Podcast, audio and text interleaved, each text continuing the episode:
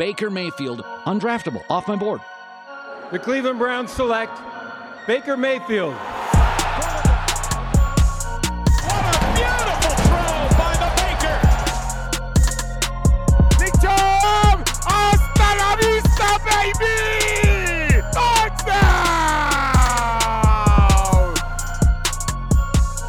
What's up, Browns fans? Welcome into the OBR Film Breakdown. I'm your host, Jake Burns, checking in for the first time, really, for a live recording since I arrived down here in Texas. So I wanted to catch up on anything I've missed. It seems your Cleveland Browns are dealing with a bunch of front office situations where um, Kwesi Adofo-Mensah, who is the current vice president of football operations, uh, and Glenn Cook, who has gone through a couple different roles, including uh, director of scouting uh, professional scouting, um, you know, for the Browns at the pro level, obviously, and then VP of player personnel most recently, are both getting opportunities. A reminder that if one of those guys does get a job, the Browns do get uh, draft pick compensation. So that's something to keep your eye out for um, because those names are going to keep coming up. The Browns do have a smart front office.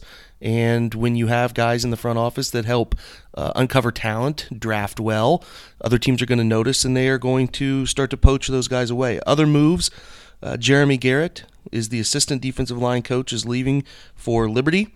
So he's taking a job there. And then obviously the biggest news is that the Browns' head defensive line coach, Chris Kiffin, is headed back to Ole Miss to take a job there on his brother's staff. So those are your biggest moves that I have been sort of paying attention to uh, of late. Um, not not anything groundbreaking, but something uh, something to take note of. Willie Harvey Jr. also signed to a reserve future contract. Herb Miller in the same reserve future contract. So uh, those are you know minor moves, but in the grand scheme of things, guys you want to see stay around. You know, stay around the franchise because that's obviously going to to matter to see some of those guys who can come off the practice squad be a part of things quickly if uh, they run into a situation just like this year and uh, you know, a lot, a lot, of similar faces to keep around in the offseason. So good stuff all around. So, you know, we'll see if there's any additions coming. The D line coach hire will be something to pay close attention to. Don't know anything about that right now, way too early. We'll see where that shakes out. Otherwise, uh, wrote that article on Baker Mayfield. And again, uh, if you have not read it, it's at the OBR. It is not meant to be a hit piece, more of I have an understanding of the quarterback position through playing it at a minor level and studying it, analyzing it, and I wanted to share what I thought went wrong with Mayfield, both in the physical and mental side. And that's just my opinion. Your opinion might be different than that, but it's just my opinion. And I thought I would share it with you. Everything I've gathered from watching copious amounts of his snaps, tons of things surrounding the position, and I just wanted to enlighten you with where he struggled. He can do many things. The article really was what he is doing poorly to illustrate and give you an understanding of what went wrong. You know, this article wasn't geared toward what can he do well. We'll get to that later in the offseason of if he does find himself again, here's what he does well and needs to do consistently, that type of stuff. So we'll get there. You know, like I said, this piece trended negative because whenever you're going to show somebody what is the issue with the quarterback, you need to be able to to understand that that's not going to be a bunch of positive stuff. So we'll balance that out. Try to balance it out by showing you some things he does well and uh, how, you know, as I talked about in the article, how he figures it out. Hopefully, the figure it out part can include more of the positive stuff on a consistent basis. So check back in later in the offseason and we'll have that. Uh, we did just the other day uh, 2021 season awards with Jordan Zirm. Check that out. We graded free agent signings from before the season and checked in on the 2020 free agent signings as well with Stephen Thomas. That was a fun episode. Make sure you check that one out. And today we have Cody Sweck, obviously another OBR colleague, and we're going to look at data that really determine the outcomes of the Brown season. So, six data points that tell you how the Browns got to the point they were where they missed the playoffs, the offense was failing, whole bunch of data points there. We talk about a bunch of different things and uh, pull some really good data spots that, again, I think really do paint a good picture. It's going to be a ton of in the next few weeks looking back at 2021, really the next month analyzing player performance, coach performance, all the above to try to wrap up everything we know about this season before we get to free agency and draft and all that stuff that, that we obviously eventually get to. So, obviously, looking back before we start looking forward. Now, let's get over to our interview with Cody Sweck and share some data points. Cody, welcome into the show. What's happening, man? Jake, thanks for having me on, dude. Another Brown season in the books, and somehow I'm, I'm more bald than I was before the season. And I'm not sure why, but it I nothing really adds up there. But I'm excited to take a retrospective look at the season and kind of look forward to 2022 off season. It's another momentous off season for this team. I know we say it every year, but we're getting to that point where this window starting to tighten a little bit, and they have to start to capitalizing on these foundational players they have on both sides of the ball and the GM and the coaching staff that are in place. So uh, exciting things to still um, look forward to with this Browns team. Yeah, I think that's a fair way to put it. Where it's frustrating the way the season shook out, and it doesn't mean though that you have to wad everything up and throw it in the trash. There parts of this whole thing, and that's why I wanted to to bring Cody on. And if you guys have not, if you're not a website viewer and Cody's been on our Twitch if you if you do watch the Twitch, but if you don't go to the OBR's website, you don't really know Cody's work. He does analytics studies for us throughout the week. Uh, a couple of them getting together on Monday with our other, um, you know, uh, I guess we call him a coworker. Uh, Anthony Reinhardt does work with Cody. They do an analytics piece, and then Cody does his own. And it's well worth it. It's well worth your time, well worth your understanding of what the bigger picture is with numbers in the NFL. And really, what I wanted to do was talk with you as you know we're wrapping the season up unfortunately two weeks before we did last year and it's looking at to me big picture stuff here through the month of january before we really get into february where you start to cast ahead so i'm thinking like what are some statistics that you gathered throughout the year or when i brought this topic to you that you think defined the brown season that they have to figure out or maybe it's not something that you can totally figure out, Cody, but something that you can see flip on a year to year basis that could work in their favor to get them to the place they want to go in 22. So I'll let you hit lead off and then we'll talk about your your stat as we go. Yeah, the first thing that comes to mind, and I'm sure it's not a surprise to anybody, was how the passing offense performed this year. The table was set for this to be the big year for that offense to take the next step. Baker was in his first offensive scheme consistently two years in a row. Stefanski's at the helm calling plays that tailor to his strengths and the strengths of the players in the offense. Two great running backs that can catch the ball, a couple of receivers, a great offensive line. But just none of that came to fruition. We every weekend, week out, we pretty much saw an inconsistent, ineffective, kind of inefficient passing offense. If we look at how this team performed through week 18, EPA per dropback. they finished 21st at 0.013. If you look at success rate, success rate meaning the percentage of plays that generated a positive EPA, they were 24th at just 45%.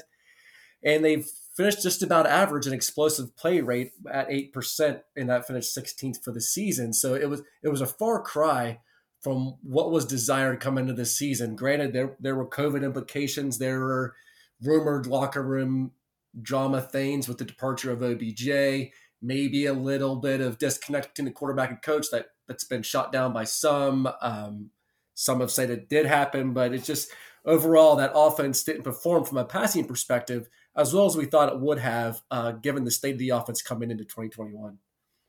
Yeah, the the getting back on track there probably starts with some better personnel. I, I would agree with that.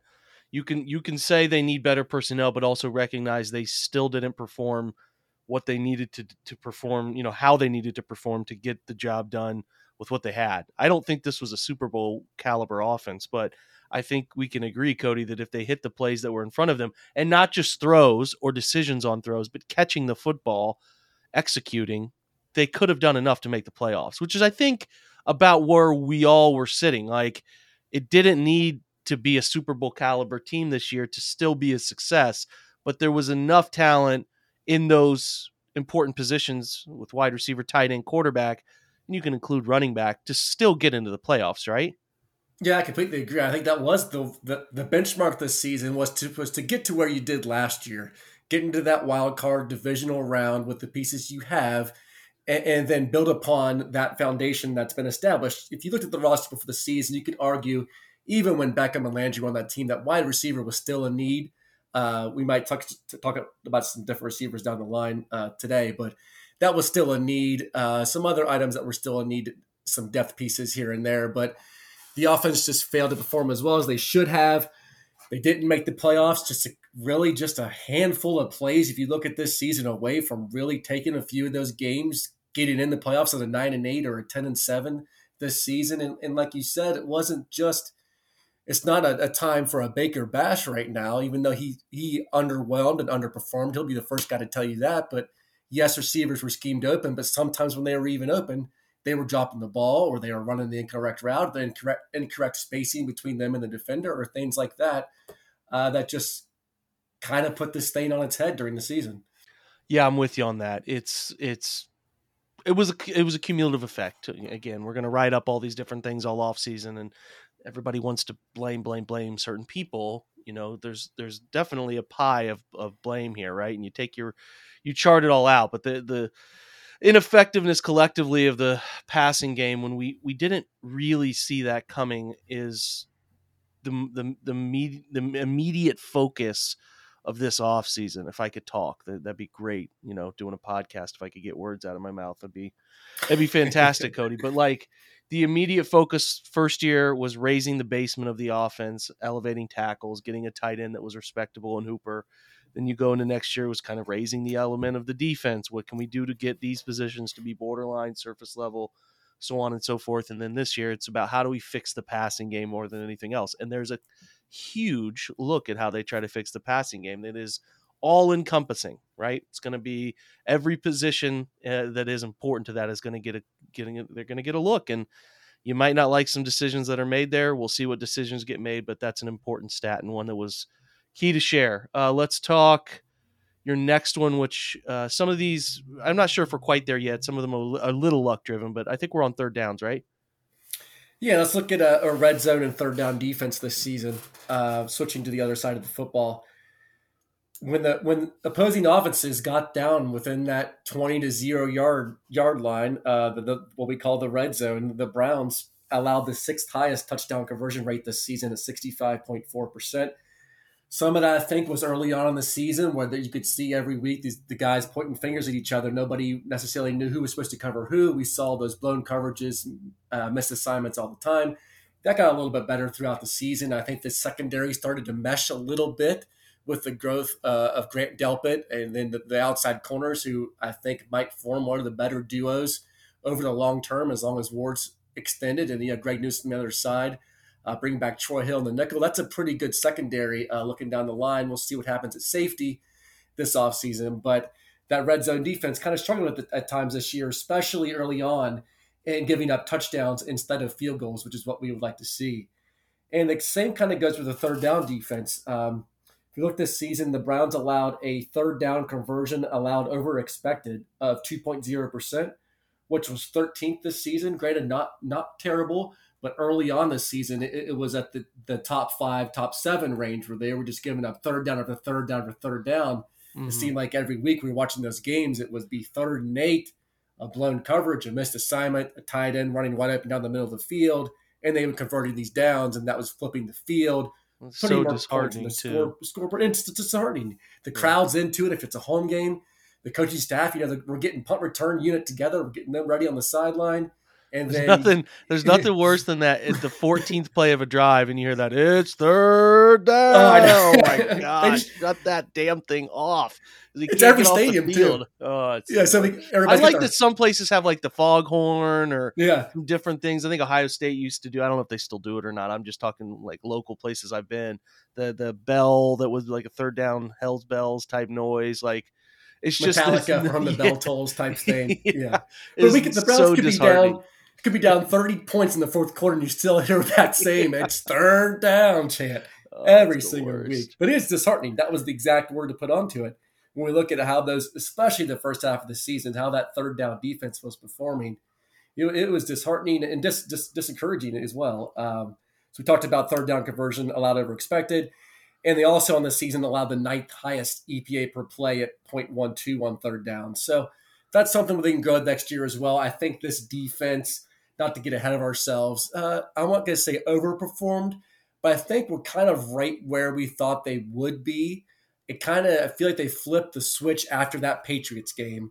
The defense really came along and started to play well. They're, they were getting pressure with that four man pass rush with, with Garrett and Clowney, especially on, on the edges.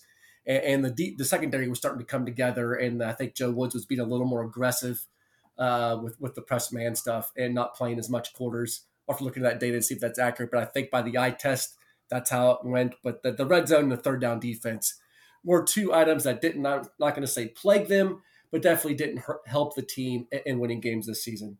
Have you looked at the offense in particular, in, according to some of those? Yeah, we did. We did earlier this season. I don't have it up to date as of right now, uh, but we can definitely look into that. And maybe I'll put up an insider blog uh, uh on the OBR that will show uh, how the offense was performing on third down as well. But I don't think it was great, uh, remembering off the top of my head. We're driven by the search for better. But when it comes to hiring, the best way to search for a candidate isn't to search at all. Don't search match with Indeed. Indeed is your matching and hiring platform with over 350 million global monthly visitors, according to Indeed data, and a matching engine that helps you find quality candidates fast. Ditch the busy work. Use Indeed for scheduling, screening, and messaging so you can connect with candidates faster.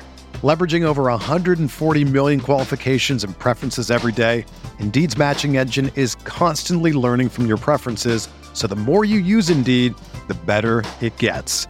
Join more than 3.5 million businesses worldwide that use Indeed to hire great talent fast. And listeners of this show will get a $75 sponsored job credit to get your jobs more visibility at Indeed.com slash BlueWire. Just go to Indeed.com slash BlueWire right now and support our show by saying that you heard about Indeed on this podcast. That's Indeed.com slash BlueWire. Terms and conditions apply. Need to hire? You need Indeed. I'm trying to look and see if I can find it based on. Let me see if I can find it based on teams. Okay, so third down, we're looking at. No, we're not looking at team record. We're gonna go. This TruMedia is a nice resource for this stuff. So we'll see if we can get team based on. All right, so the Browns had on offense this year. Let's see, 126. They had 111 uh, third and seven plus situations, and they converted 25 of them. So they put themselves in third and seven plus a ton on offense this year. The conversion number was 25th, 22.5%. So that is not good on third down defense, not good on third down offense. And uh, that's it. That encompasses. I, I've kind of said it throughout the year. It was a stat that was not working in their favor all season long. And you know, if we went, let's look at 2020. You want to? Let's get weird. Let's see the difference in in success. Yeah, the Browns had only 82 third down and seven plus attempts in 2020, as opposed to what did I say, 111? Yep. So that that that 111 was sixth most in the 29. NFL. So they had 82 was 25th most in the NFL. So that means that they were, you know, the seventh fewest uh, third and seven pluses, and they and in 2020 they converted 26 of 82. So they converted the same number this year as they did last year, Cody, which means this on 29 this, fewer fewer. Attempts. Yes, exactly. Yeah. So their 31.7 percent conversion rate in third and in uh, distance to goal there is sixth best in the NFL last year. So they go from sixth best to what was it, 23rd or something like that. So yeah. yeah, that tells your tale. You know, 2020 they had fewer opportunities, but they did better with the fewer opportunities. 2021 they had a ton more, which is not good, and they didn't convert enough to make up for that. So well, it, I think it comes down to it's it's the it's the adage we've talked about for a couple seasons now is the offense doesn't flourish in those obvious passing situations, those third and seven and longer. The, the data just said it, especially this season, that they, they're not successful in doing it. Yeah. They were last year, but uh, I'm sure there's a myriad of reasons that uh, that are causing that. Um, firstly, probably with the inconsistency inconsistency at the quarterback position, but there are other items too across the board that just just failed to to realize the potential. It's uh, your third down stuff will always tell a tale every season. It's so hard to overcome a ton of third and longs, and then you know if you're not if you're not if you're not getting to many third and longs you're going to improve your chances. And then you look at the holistic you know if you looked at not just third and seven so say we went third and anything any third down conversion okay? If we go to 2020 the browns were seventh best on third downs 44.9% okay? What do you let's see what they are this year. The Browns were 17th at 39.2%. So when they got themselves into shorter situations, they were better, but they just didn't get themselves into enough third and short situations where you could keep the run pass, you know, deception alive, which is what they it's what they rely on. So, all right, let's do our next one. What do you got? Uh, let's stick with the defense. Uh, let's talk about uh, a little bit of fumble luck and Mm-hmm. turnover, differ- turnover turnover differential. Let's do it. When we talk about fumble luck, we're talking about the fumbles you force versus the fumbles you recover. So the Browns were right, right around average this season in fumbles forced was 17, but they were the fourth lowest in fumbles recovered at 29.4%. So that means they are having terrible fumble luck. If you look back to some of those games, like the Arizona game sticks out to me every time I think hmm, about it Yeah. was Kyler Murray standing back there and just either dropping the, the snap was bad or he dropped the ball or something. And the Browns, I don't know if they got one. I don't remember if it was zero or one, but it wasn't a good figure. So it, it's something that figures into every game is when when you're the defense and you can be opportunistic and you can get these turnovers and you can flip the field, give your offense a short field, kind of get you some momentum, uh, varying degrees of momentum of what it actually does in a football game. But get yourself a short field, get some momentum, and and just flip the game on its head and get some points on the scoreboard. And- And turnover differential is is something that is extremely important in the NFL, and I don't necessarily think it's talked about enough in a way.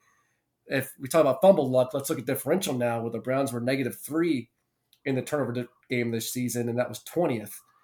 Now, if you look at the top ten teams in turnover differential, eight of them finished with winning records, and five of them were in the playoffs.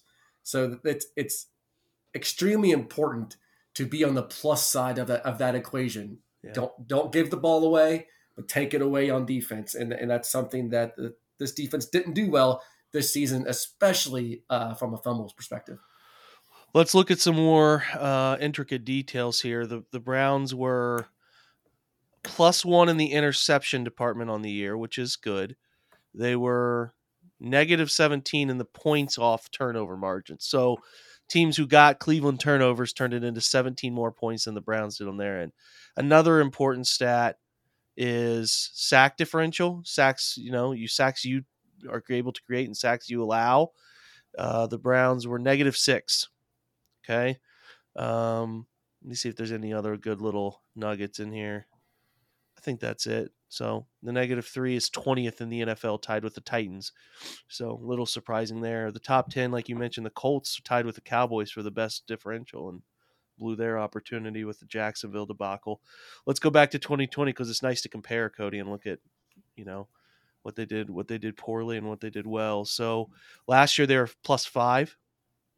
Here's a key stat: the sack differential they were plus 12. So that changes things. God, the Steelers were plus 42 in sacks last year.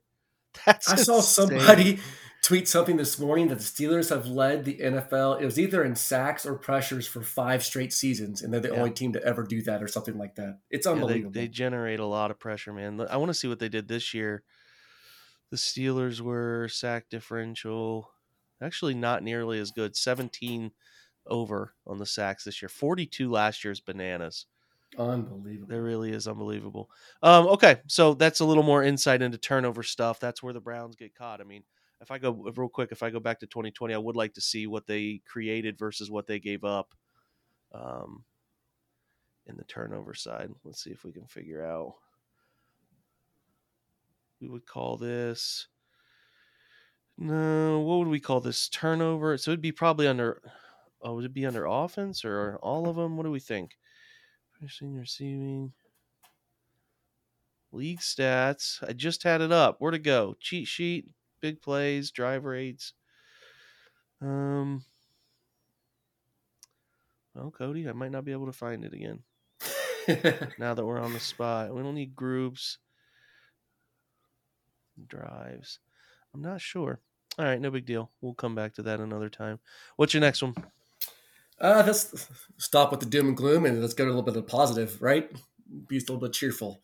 Uh, next thing is two guys I think they're going to have key roles uh, going forward in this offense, and they're kind of foundational players of the offense, and that's Donovan Peoples Jones and, and David Njoku.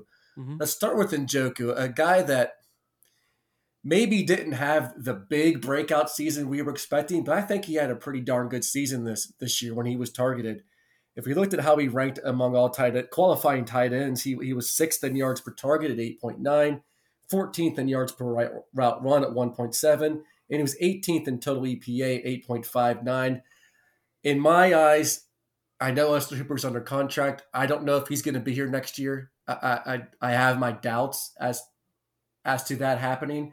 I think Njoku is the guy you you, you extend you bring him back as tight end one in this offense in 2022 and for a few more years and let him continue to grow and use his athleticism and his catch ability, his catch radius uh, to to the success of the offense. And then you bring in another tight end, another athletic guy. I like Harrison Bryant as the role he is now, as the two or three, but mm-hmm. bring in another tight end to, to, to keep pushing the ball downfield and making plays for the quarterback, uh, especially with the use of multiple tight end sets that this offense uses. So, uh, Njoku is a guy I'm keeping my eyes on. I'm hoping he's here over the long term. I know he said this morning that that was his goal was to finish his career here. So we'll see if the numbers add up contractually for that to happen.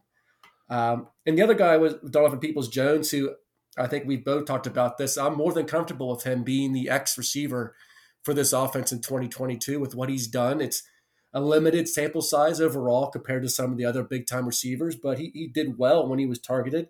He was second in first down percentage, uh, i.e., the number of catches he had that went for first downs at 86, 80.6%. He was fourth in yards per reception, 18.0, and he was 26th in EPA per target at 0.033. Uh, those figures among all qualifying wide receivers. So another guy, uh, tall guy, can make some explosive plays downfield. We saw that in the Cincinnati game, that first game after OBJ was traded uh, that can make a difference for this offense uh, over the long term and immediate term in this next season.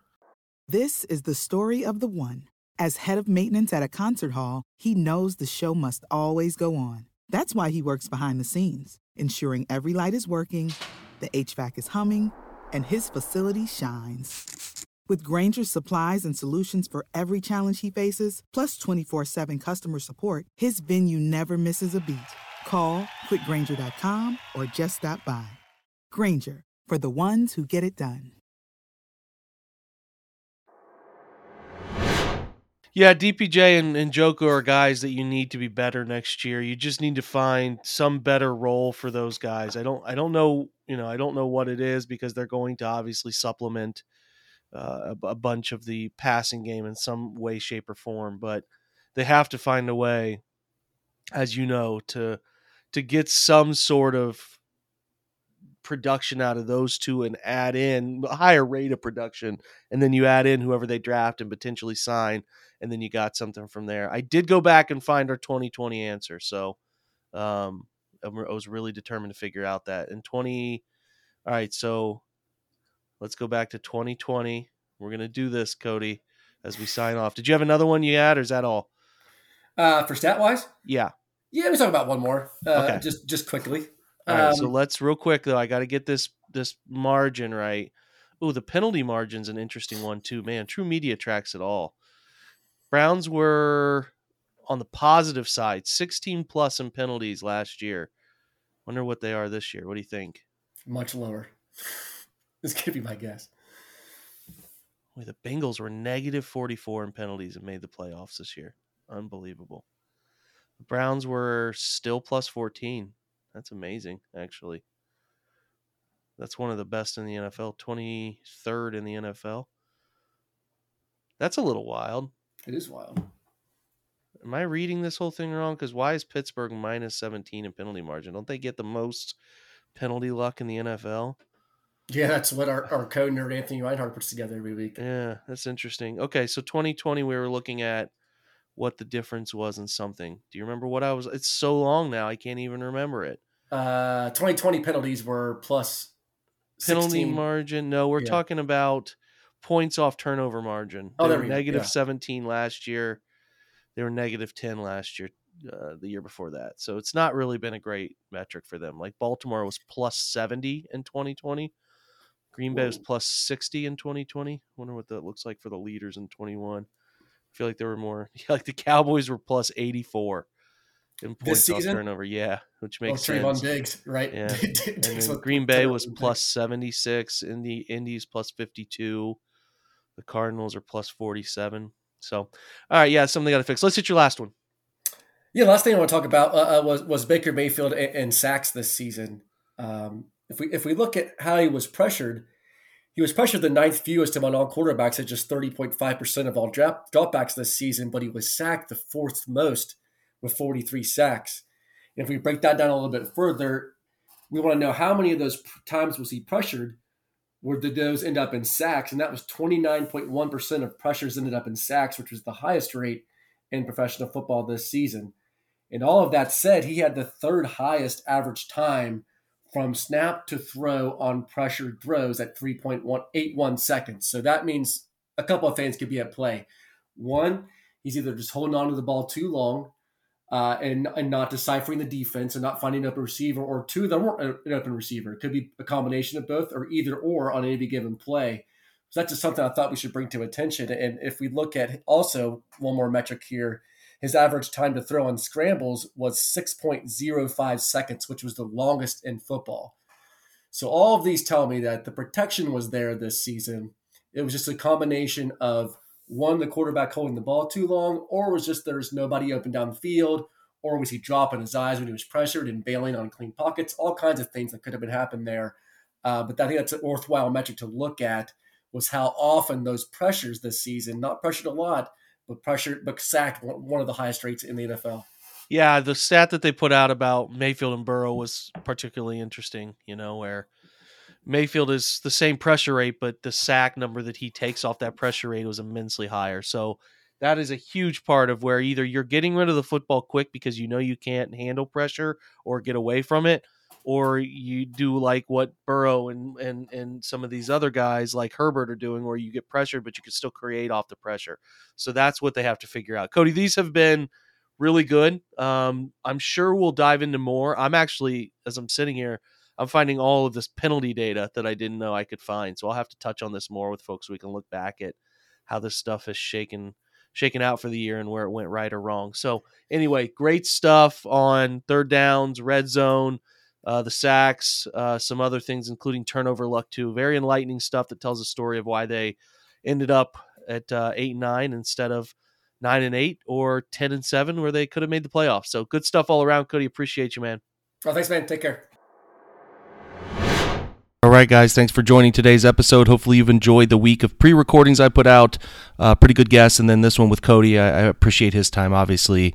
Uh, very much as well. Thanks to you guys for listening and supporting as you do. Really good discussion around that Mayfield article, so hopefully you guys enjoyed it. There will be more to come on him throughout the offseason and plenty more of the uh, roster and potential roster additions free agency draft, all that stuff. If you have topics that you want me to hit, never never hesitate to shoot a DM over or whatever. I know there's a lot of DMs I get. I'm sorry if I don't always answer yours right away. Eventually I get to them. It just gets kind of overwhelming at times. There's quite a few. Um, and like I said, I'm sorry. I have to handle day to day stuff sometimes and don't always get back with the quickest speed. But I promise I will get to them and you know all of your ATI questions as well.